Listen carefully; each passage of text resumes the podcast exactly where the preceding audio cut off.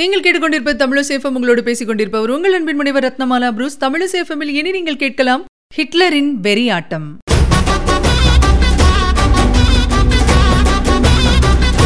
Hitler அப்படின்னு சொன்ன உடனே நம்ம எல்லாருக்குமே ஞாபகம் வர்றது இரண்டாம் உலகப் போர். உலக சரித்திரத்தையே மிக மோசமாக மாற்றி அமைத்த நபர் தான் அடால்ஃப் ஹிட்லர். ஹிட்லர் ஆரம்பிச்சு வச்ச இரண்டாம் உலகப் போர் எத்தனை பேர் உயிரை வாங்கிச்சு அப்படின்னு பாத்தீங்கன்னா சுமார் ஆறரை கோடி பேரோட உயிரை வாங்கிச்சு.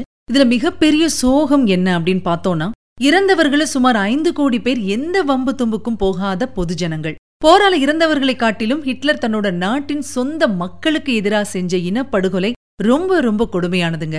இப்போ இத பத்தி யாராவது பேசினா கூட இல்ல எதுலயாவது படிச்சா கூட இன்னைக்கும் நம்முடைய இதயம் நிக்கிற அளவுக்கு கொடுமையான செயல்கள் செஞ்சவர் தான் ஹிட்லர். யூதர்களை துரோகிகள் அப்படின்னு சொல்லி முத்திரை குத்தி ஹிட்லர் ஆடிய கொலைவெறி ஆட்டத்தை போல ஒரு கொடுமை உலக சரித்திரத்தில் இதுவரைக்கும் நடந்ததில்லை அப்படின்னு சொல்லலாம். யூதர்களை கொலை பண்றதுக்குன்னே ஒரு தனி அமைச்சகம் யூத மக்களை கொலை செய்வதற்கு அப்படின்னு சொல்லி நாடு முழுக்க மரண தொழிற்சாலை ஒரு நாளைக்கு குறைந்தபட்சம் ரெண்டாயிரம் யூதர்களை கொன்னு புதைக்கணும் அப்படிங்கிற இலக்கு இதையெல்லாம் பார்க்கும்போது இப்படியும் ஒரு தனி மனிதனுக்கு சக மனிதர்களை கொல்லக்கூடிய ஒரு கொடூர புத்தி வருமா அப்படின்னு நினைக்கும் போதே ரொம்ப வேதனையா இருக்கு. இந்த மரண தொழிற்சாலைகள் எல்லாம் பாத்தீங்கன்னா யூதர்களை கொன்னு அவங்கள கணக்கு வச்சுக்கிற முறையே பாத்தீங்கன்னா ரொம்ப வித்தியாசமா இருக்கும். யூதர்களை கைது பண்ணும்போதே பாத்தீங்கன்னா அவங்களுடைய கை அல்லது கால்கள்ல ஒரு செப்பு வளைய மாட்டிடுவாங்களாம். அதுக்கப்புறமா பல சித்திரவதைகள் அவங்களுக்கு செஞ்சதுக்கு அப்புறமா அவங்கள கொல்லுவாங்க. கொன்னதுக்கு அப்புறமா அவங்க உடலை எல்லாத்தையும் எடுத்துட்டு போய் ஒரு இடத்துல மொத்தமா குவிச்சு எரிச்சிடுவாங்களாம். அவங்களுடைய உடம்பு சாம்பலானதுக்கு அப்புறமா சாம்பல்ல இருந்து பிரிச்சு எடுக்கக்கூடிய வளையங்களின் எண்ணிக்கையை வச்சு இன்னைக்கு எத்தனை பேரை கொன்னோம் அப்படின்னு சொல்லி நாசி படை கணக்கு எழுதிக்கும் அப்படின்னு சொல்றாங்க. நினைச்சு பார்க்கவே மனசு நடுங்குது. எவ்வளவு ஒரு மிருகத்தனமான ஆட்சி நடந்திருக்கு அன்னைக்கு அப்படின்னு சொல்லி. இறந்து போன யூதர்களை விட உயிரை கையில பிடிச்சிட்டு கஷ்டப்பட்ட யூத மக்கள் பட்ட சித்திரவதையை சொல்லவே முடியாது வார்த்தைகளால சரி ஹிட்லருக்கு யூத மக்கள் அப்படி என்னதான் துரோகம் பண்ணிட்டாங்க? ஏன் ஹிட்லர் யூத மக்களுக்கு எதிரா இவ்வளவு பெரிய கொலை வெறிய மேற்கொள்ளணும் அப்படின்னு பாத்தீங்கன்னா ஹிட்லர் தன்னோட நாசி கட்சிக்காரங்களுக்கு இடையே கேள்வி பதில் பாணியில ஒரு உரையை நிகழ்த்தியிருப்பாரு. அதை இப்போ நம்ம கேட்கலாம். எனதருமை ஜெர்மன் மக்களே முதல் உலகப் போரில் நாம் தோல்வி அடைந்தோம் நம் வசம் இருந்த நிலப்பகுதிகளை இழந்தோம். எதிரி நாடுகளுக்கு போரில் ஏற்பட்ட இழப்புகளுக்கு நாம் பொறுப்பேற்றுக் கொண்டு இப்போது அதற்கு நஷ்ட ஈடு கொடுக்கிறோம். இந்த கடன் சுமை நமது வசதிகளை பறிக்கிறது நமது தலைச்சுமையை கூட்டுகிறது. அத்தோடு இது நமது சுய கௌரவத்தின் மீது சகதி வாரி அடிக்கிறது. இதற்கு யார் காரணம்? இப்படி அவர் கேட்கவும் ஆட்சி முறை அப்படின்னு சொல்லிட்டு ஹிட்லரால மூளை செலவை செய்யப்பட்ட கட்சிக்காரங்க கோஷம் போடுறாங்க. இதுக்கப்புறமா ஹிட்லர் கேக்குறாரு இந்த ஆட்சிக்கு பின்னணியில் இருப்பவர்கள் யார்?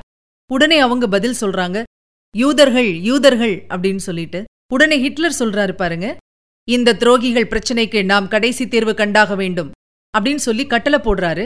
உடனே அவருடைய கட்சியில் இருக்கக்கூடிய தொண்டர்கள் எல்லாருமே இனவெறியோடையும் கொலவெறியோடையும் அந்த இடத்த விட்டு போறாங்க. மனுஷங்களை கொல்றதுக்கு என்னென்ன வழிகள்லாம் இருக்குதோ அத்தனை வழிகளையும் ஹிட்லரோட படை யூதர்களை கொல்றதுக்காக பயன்படுத்தினாங்க. இதுல கேஸ் சேம்பர் அப்படிங்கிற முறை வந்து ரொம்ப ரொம்ப கொடுமையான ஒரு விஷயம். இந்த படைகளிடம் பிடிபடும் யூதர்களை எல்லாரையுமே ஆடைகளை எல்லாமே களைய சொல்லிட்டு போய் ஷவர்ல குளிச்சுட்டு வாங்க அப்படின்னு சொல்லுவாங்களாம். இவங்களுக்கு சோப்பு தொடச்சிக்கிறதுக்கு டவல் அப்படின்னு சொல்லி எல்லாமே கொடுத்துட்டு ஒரு பெரிய அறைக்குள்ள அனுப்பிச்சிடுவாங்களாம். அந்த அறைக்குள்ள பாத்தீங்கன்னா இந்த யூதர்கள் நுழைஞ்சதுமே எல்லா கதவுகளுமே சாத்தப்பட்டுரும். சாத்தினதுதான் தாமதம் விஷ புகையை திறந்து விட்டுடுவாங்க. அடுத்த சில நிமிடங்கள்ல குளியலறை பிண அறையா மாறியிருக்கும். பிடிபடுற எல்லா யூதர்களுக்குமே இந்த மாதிரியான மரணமா அப்படின்னா இல்ல நாசி படைகள் யூதர்களை விரட்டி பிடிப்பாங்க. அதாவது துப்பாக்கி முனையில விரட்டி பிடிப்பாங்க. அவங்கள பிடிச்சு ரயில்ல ஏத்திட்டு போய் ரொம்ப தூரம் கொண்டு போவாங்க. அங்க முதல்ல ஒரு சிலர் மட்டும்தான் கொல்லப்படுவாங்க. அதுக்கப்புறம் மீதி இருக்கிறவங்கள என்ன செய்ய சொல்லுவாங்க அப்படின்னு பாத்தீங்கன்னா சவக்குழி தோண்ட சொல்லுவாங்க. அப்புறமா யூதர்களை அவங்க கண் எதிரிலேயே சுட்டுக் கொல்லப்பட்ட தாய் தந்தை சகோதரி இவங்களோட சடலங்களை எல்லாமே அவங்கள வச்சே குழியில தள்ளி மூட சொல்லுவாங்களாம். அதுக்கப்புறமா துப்பாக்கி முன்னாடி வந்து அவங்க நிக்கணும்.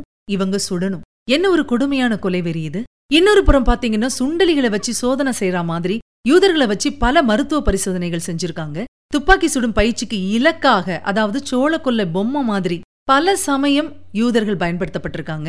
எத்தனை நாள் தான் இந்த கொடுமையை அனுபவிக்கிறது அப்படின்னு சொல்லி ஒரு நாள் யூத இளைஞர்கள் நாசி படையை தாக்கியிருக்காங்க. அதுல இருபத்தஞ்சு பேர் செத்து போயிட்டாங்களாம். இந்த சம்பவம் நடந்த சில மணி நேரத்துக்குள்ள இந்த தாக்குதலை நடத்திய யூத இளைஞர்களின் குடியிருப்பு முற்றிலுமாக ஒரு கசாப்பு கடை மாதிரி ஆயிருக்கு. அங்க இருந்த குழந்தைகள் பெண்கள் முதியவர்கள் அப்படின்னு சொல்லி எல்லாரையுமே நாசி படை போய் கொடூரமா கொண்டிருக்காங்க ஜெர்மன் நாட்டுல வாழும் யூதர்கள் மட்டும் கிடையாதுங்க. ஹிட்லர் படையெடுத்து கைப்பற்றும் அந்த நாடுகளில் இருக்கக்கூடிய யூதர்களையும் ஹிட்லரோட நாசி படை கொன்னு வெறியாட்டம் போட்டிருக்கு. ஆயிரத்தி தொள்ளாயிரத்தி நாற்பத்தி மூணாம் வருஷம் பாத்தீங்கன்னா நாசி படைகளை எதிர்த்து கைதிகளா பிடிபட்ட யூதர்கள் போராட்டம் பண்ணியிருக்காங்க. இந்த சமயத்துல நாசி படையின் காவலாளிகள் சிலர் கொல்லப்பட்டிருந்திருக்காங்க. இதுக்கு பதிலடியா நாசி படை ஐம்பத்தாறாயிரம் யூதர்களை ஒரே இடத்துல தீயிட்டு கொளுத்திருக்காங்க. இவ்வளவு கொடுமைகளையும் இந்த யூதர்கள் அனுபவித்த பின்னும் இந்த உலகத்தோட கண்களுக்கு முழுமையா தெரியவே இல்ல. எப்போ இது வெளி உலகத்துக்கு தெரிய வந்தது அப்படின்னா ஆயிரத்தி தொள்ளாயிரத்தி நாற்பத்தி ஐந்தாம் வருஷம் அமெரிக்க படை ஜெர்மனியில் காலடி எடுத்து வைத்த பிறகுதான் அப்படிங்கிற தகவலை சொல்லிட்டு இன்னைக்கு விடைபெற மீண்டும் மற்றொரு நிகழ்ச்சியில் சந்திக்கிறேன். அது வரைக்கும் உங்ககிட்ட இருந்து விடைபெறுவது உங்கள் அன்பின் முனைவர் ரத்னமாலா புரூஸ். தொடர்ந்து இணைந்திருங்கள். இது உங்கள் தமிழோ சேஃபம் இது எட்டு திக்கும் எதிரொலிக்கட்டும்.